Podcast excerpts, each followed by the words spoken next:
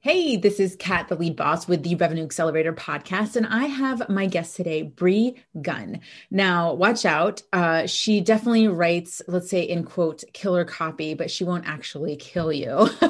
so, Bree, can you tell us a little bit more about yourself and why people actually and should care? Sure. So, I'm Bree. It's nice to meet everyone out there in your listenership. I am a conversion copywriter and ghostwriter, and I have been writing copy for 11 years. My goal is to make the people that read your words, the words that are created by your copywriter or yourself, go, Yes, I need that, so that the sales process is so much easier. Yes. Uh, awesome. Love it. Uh, you know, there's a lot of people out there who they think they can write copy. Yes, right. So bless their heart, right? It's very southern, you know, bless their heart kind of situation. I bless lots of hearts. Right. So. um, so, you know, you get to a point in your business where you realize that, you know, you've kind of gotten some handle of copy if you're not already kind of adept at being a copywriter like yourself, right? So not everybody has that brilliance, but they might have good enoughness, if you will.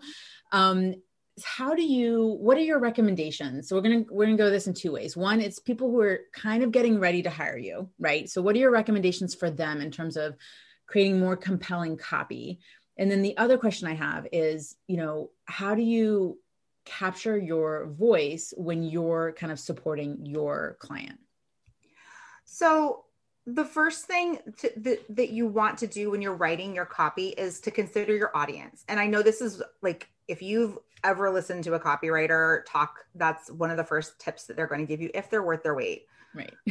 You want to take into consideration who you're talking to because the way you talk to your audience differs from place to place. So if you're on Instagram, you're going to use a little bit different language than you would on LinkedIn or an email or on Facebook. So you need to take into account location as well as the humans that you're actually connecting with.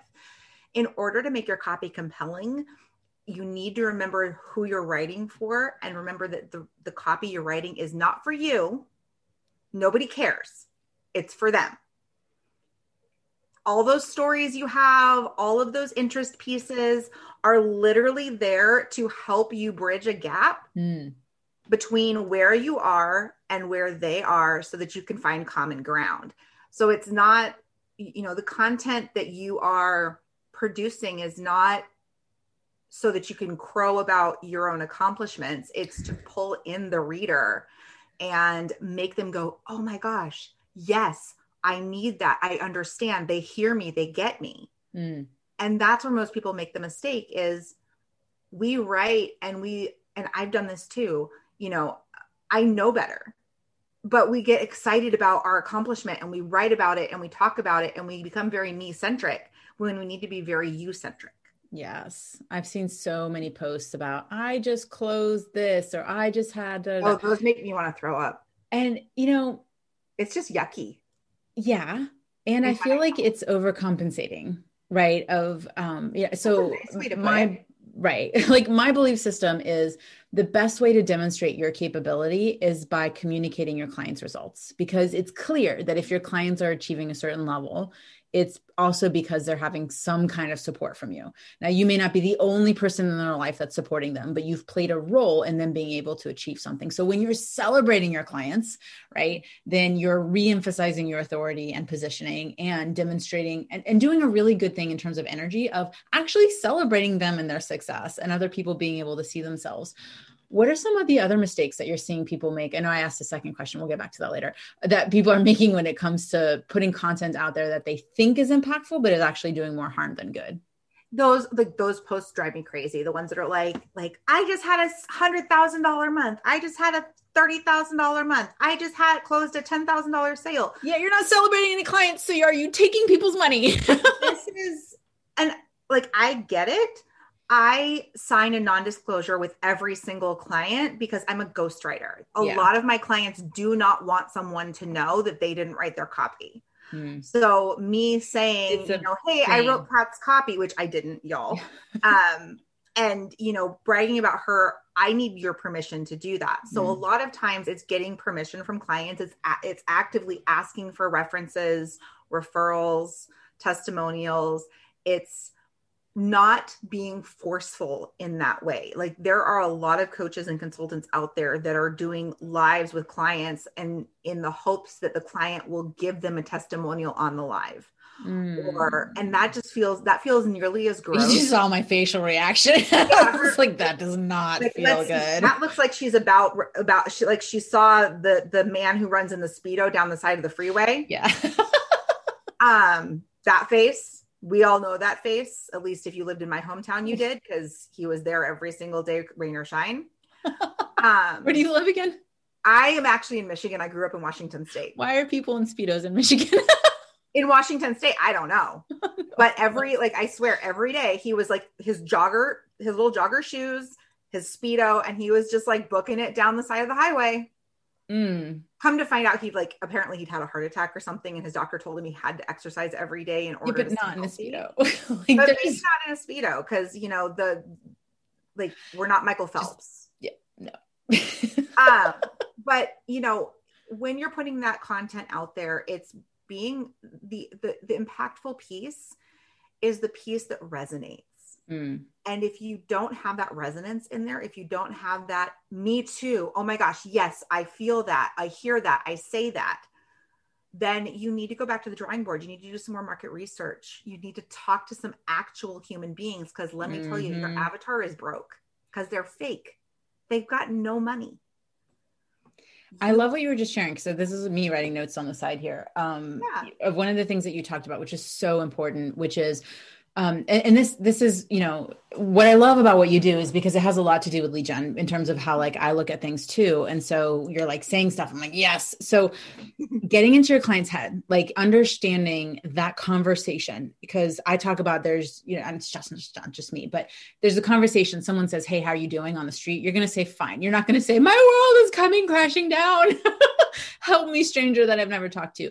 You might not even say that to a friend but it's right. a conversation you're having in your head right? Mm-hmm. and so when you're tapping into that conversation and using that as copy so how do people do that though? How do people get that voice or that knowledge about that specific pain point that no one really wants to talk about? Network. Network the ever living crap out of your network go on LinkedIn, connect with people. Like I connected with Kat because I was networking, right? Go out there and talk to people. And when you talk to people, treat them like a freaking human being, please.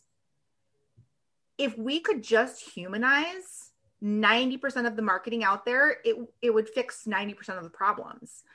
And when you're when you're doing your market research, it's not enough to just ask the question and accept the answer. You need to go in and dive deeper. Oh wow, Thank you for sharing that. Can you tell me more about that? Mm. That sounds like that was really frustrating. I'd love to hear more about how you handled that. It, so being a friend, get, treating them like humans. Yeah. If if you wouldn't sit across the table from someone at a Starbucks or your local coffee shop and have mm-hmm. that conversation, you probably mm-hmm. shouldn't be having it online. Yeah, it, it's amazing how many people lose human considerations just like it's etiquette basically you, you, people like robots. Right. Like it, but so i talk about it's you know valuing the relationship over the transaction. So a lot of people out there are being taught and have learned and implement and use this mechanism. And I sh- there should be a cartoon of like just people on their on their computer with a credit card. Like they look like a credit card and you're just looking to swipe them mm. right? Instead of actually saying you know what who's this person behind the screen? Like what is there because there is something to be done and it may not necessarily be one person buying from the other. So when you're obviously when you're doing you know conversion copy you are wanting to attract ideal clients right? You're right, wanting you're to attract to repel the wrong people. That's right. that's the biggest thing people don't mm. understand is that copy good copy yeah. really good copy attracts the right people and shoves everybody else out of the way. Picture it like like if you've ever watched a roller derby match or you've watched the movie whip it picture the copy as um as the pivot the girl who's giving everybody directions and like shoving people out of her way your copy should knock down the people who don't belong there and they go nope that's not for me mm. and the people who you want to talk to are like all in like just zeroed in on you, laser focused. They're running around in circles chasing you because you're using the language and the words they want to hear. They need to hear the, the stuff that they've said to themselves in their head. A lot of people have, I, I think there's a, there's a misconception out there that, you know, you do your market research and then you run and build your business and then you don't go back to the market research and the mm. challenge is the market's consistently changing so if you don't network and and talk to people consistently you're going to get left behind well and so is your ideal client mm-hmm. like you are not working with the same person that you were targeting 10 years ago and it's kind of like that person in high school that not. you wanted to date like thank god mm-hmm. So, what are the pieces that need to be in place for copy to work, right? Because you can have the words, and you can let's say have even the right words but there i feel like there should be other things that are probably there to support it right? It's kind of like the you know it's having a stool with no legs. So what are the legs that go under the stool that support effective and impactful copy that converts? So second person language mm-hmm. is one of the one of the, the the legs to your stool. That means you want to be telling your story but you want to tell it in a voice that talks to the person you're talking to. So words like you our we us even third person they them is better than i did this i had this because nobody cares their eyes are glazing over mm. secondly use imagery to help bolster your copy and your content and make you stand out. That means using GIFs, using, you know, the the snap you took at the beach. That means using emojis, but use them smartly. Don't just emoji vomit all over your content. Use them instead of bullet points. Use them to use them in a, in a headline. Use them to identify key phrases or a key word so that people's eyes are drawn because guys our attention spans have gotten smaller and smaller it used to be that you had seven seconds to get someone's attention now you have three seconds mm. so you have to grab attention fast another pillar is to use the person's name if you're writing email use the name feature use that drop in feature to add the person's name to the content and the copy where it makes sense. Mm. one of the best ways to figure that out is to read it out loud. My husband for the longest time i think he thought i was losing my mind because we we share office space now that we're all working from home. And i'm sitting in my office reading my emails out loud to myself. And he came in thinking i was on a call with someone. No no i was just reading my emails out loud. But you catch things like you know you would say oh hey Kat this blah blah blah happened and have you ever experienced this and it's it can feel robotic if it's not done right. So read what you're what you're sending out loud. Would you say this to someone at a coffee shop? Yeah. So using conversational tonality, right? So not just this, we're opening the, you know, oh God, I don't even remember the the thing, but you know, the Oxford dictionary commas and stuff like that. Like we're looking at where where do you put the emphasis where it needs to be right. in the whole sentence. Um, you know, it's it's not okay to eat eat grandma, but it's okay to eat with grandma.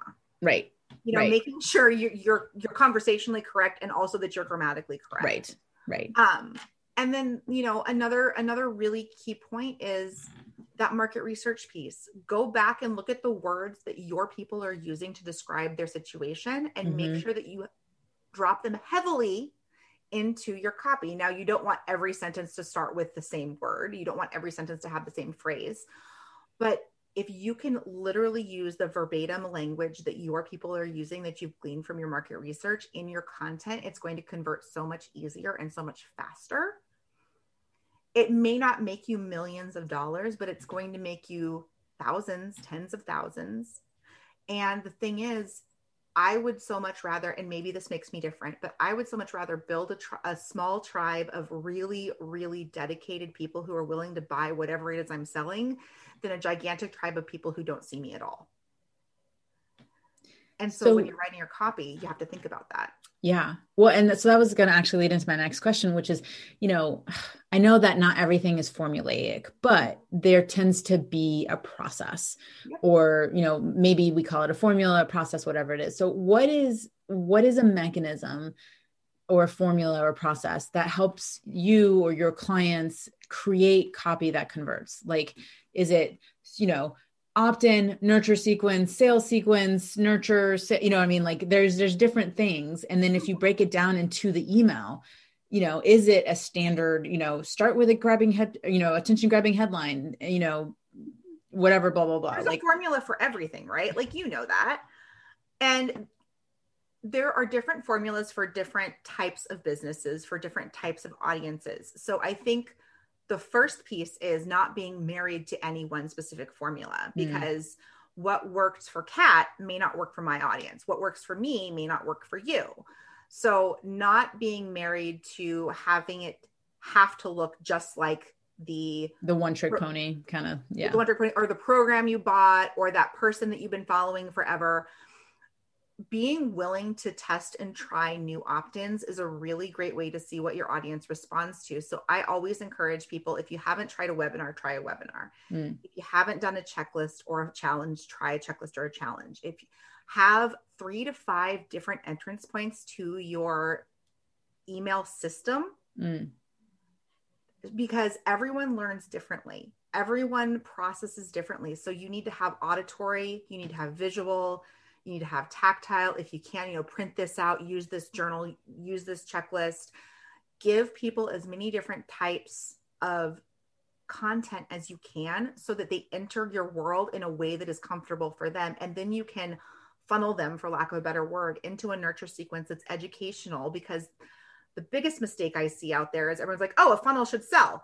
Get my free thing now, buy my stuff. Mm. That's that's the equivalent to being like, hi, I just met you. Let's get married. Right. That's really weird and awkward, and you probably need to go away now. But if you educate people about why, like you showed up here because you followed me because of this, you're here because you believe this. You're here because we share the same values. Then, once you've nurtured, then you can go into your sales sequence. Then you can sell your programs and your products. You have to balance the nurture piece with the sales piece. Otherwise, you're building nothing. And the same goes for social media. Yeah. This is not just about email, folks. This is about the way you present yourself to the world the way you talk in email is going to be different than the way you talk on social media, but the same rule should apply. You need to have a good balance. I would say it needs to be 80 20 educational content to sales mm-hmm. content. You are getting whiplash with all my agreement. yeah, like you can't sell all the time and expect people to buy all the time. Should you be making offers every day? Absolutely. But that doesn't mean you're making an offer every day on Instagram. That means you're making an offer on Facebook today, on Instagram tomorrow, on LinkedIn the next day. And you're educating in between the offers, in between the asks. So, and- a lot of my audience is high ticket focused, right? And so I know that there's, you know, there's a difference between you know, so there's people who do churn and burn, right? Fine, whatever. You just go ahead and, and whatever. Uh, there's a lot of people who do high quantity, low dollar, right? So, you know, we know that there tends to be a direct correlation with the lower amount of money you charge, the higher number of people you need to have go through the quote unquote funnel in order to be able to, you know, create those opt ins. And we know that there's statistics in terms of you want your opt in page converting at this so that then the people, this percentage of people buy and blah, blah, blah. And we know those don't always work, but it's what we work from how does your advice change when it goes from you know someone who's promoting a low dollar which isn't a wrong strategy? Mm. my audience tends to be high ticket. most of my stuff is high ticket. So right. the low dollar offer is a great way to forget people to get their feet wet. If you picture your if you picture your business the offers that you're offering people like a lake your low ticket offers are right off the beach. They're that sandy spot where you can kind of dip your toes in and test before you get into the deeper water. You need to mass the challenge with the low end offers is you need to massively over deliver on the back end so that people go, oh, if I spent $97, if I spent $27 and I got all of this, what happens when I spend two, three, four, five, six thousand dollars? So that you set up an expectation of high delivery Mm-hmm. Now, if you are straight high ticket, you don't need as many people to come through your funnel. Um, and that's how I prefer to run my business. That's how much quality over quantity yeah. is they are looking for the quality contacts over the quantity of contacts. Now that means you're going to need to go through a large quantity of people to find those few quality people. But you never know where your next referral is going to come from. You never know where your next business partner might come from. You never know where your next speaking gig or podcast guest spot. Mm-hmm. So if you're high ticket, and you're not Amy Porterfield and you're not Marie Forleo and you are less well less well known or not as known um don't be scared to do more education. I find the higher ticket your offer, the more education needs to happen about the transformation process. Mm. The more people need to see testimonials, the more people need to see that social proof. Social proof is huge. You should totally leverage that. The more people, the less people care about the dollar signs, and the more people actually care about how you change the lives of the people that you work with. Yes.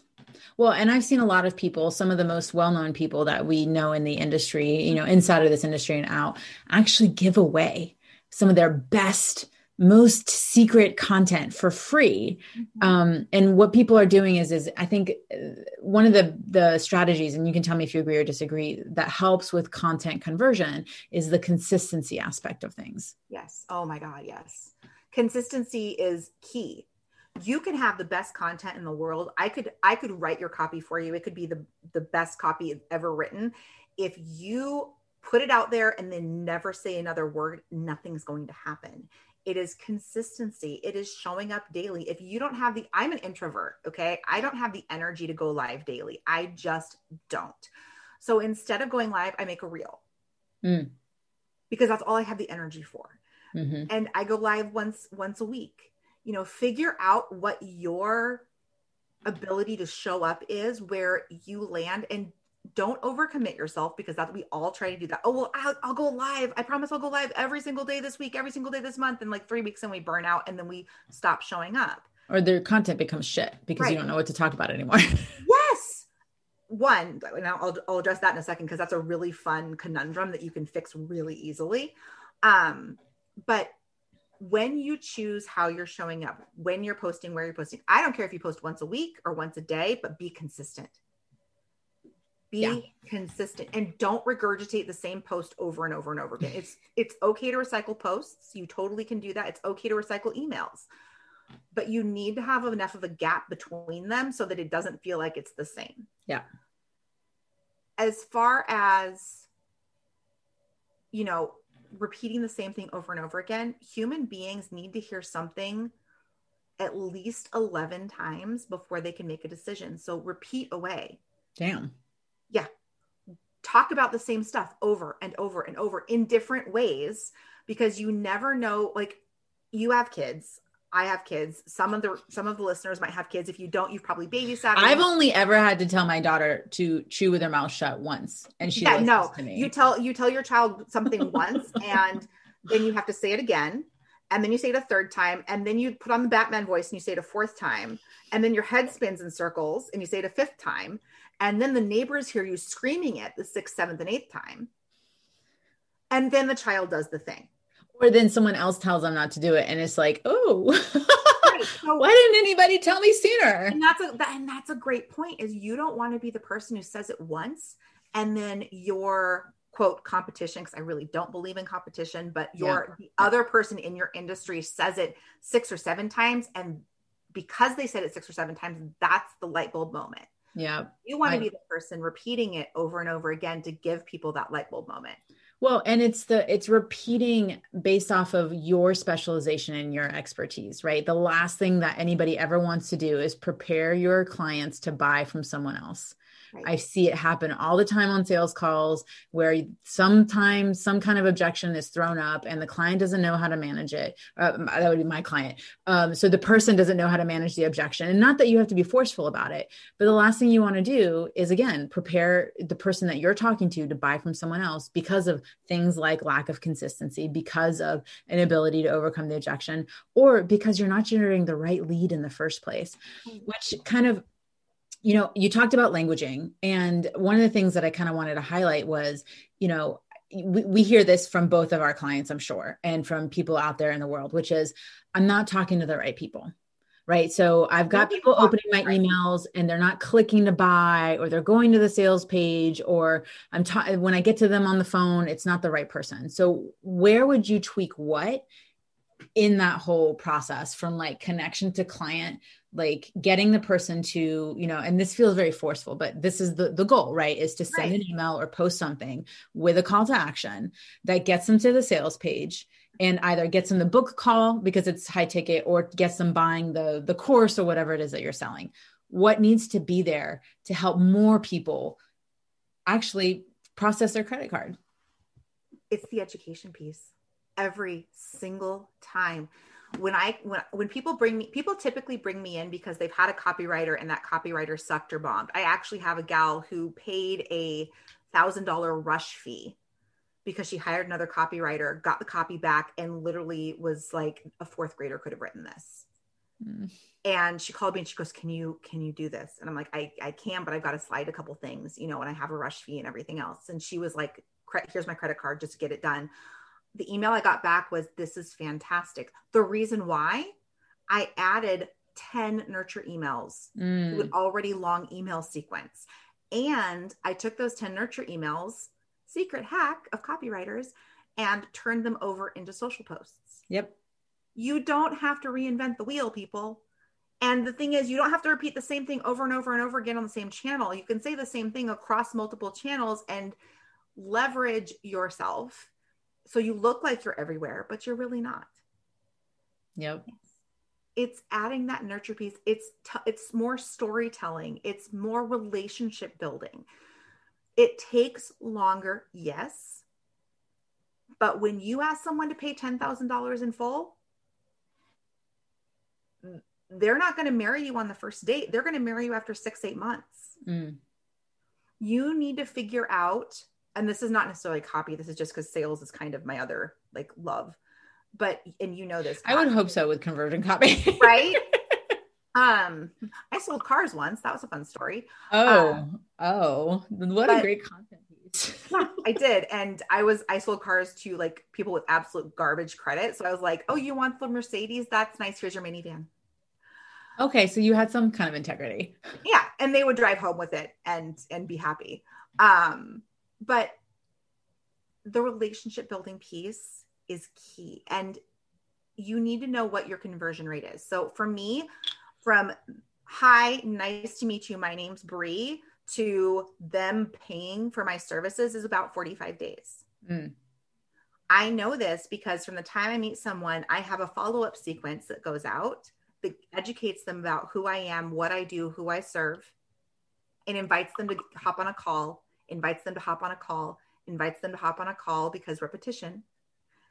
And so you need to know what your I have clients who've had their conversion is 15 days, 30 days, 90 days, 6 months.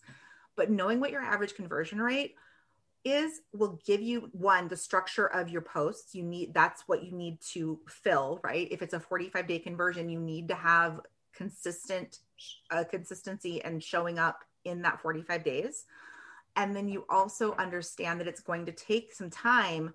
You're not going to get you know yes you're going to get some some trigger pullers occasionally but that's not the norm.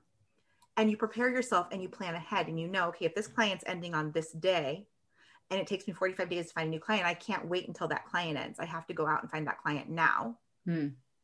and start start the conversation and be ready to bring them on so that you can have less of an ebb and flow in your business I love it. I mean, basically talking about, you know, my other area, which is processes, you know, mm-hmm. procedures, mm-hmm. structures, SOP. And you're so awesome at the processes and procedures. Right? like the knowing your numbers though is is a huge area, right? And I love how you're talking about um, you know, knowing from first connection to you know close of what is that average time span? Because if you're looking to create predictability and consistency in your business and you know that on average example for you it takes 45 days then if you're wanting to hit a certain goal this quarter right which is 90 days then you better start getting stuff in place now to be able to make sure that those things are getting hit because it's not this black box. There's lots of areas where you have control over what the results could potentially be in your business, but you have to own them.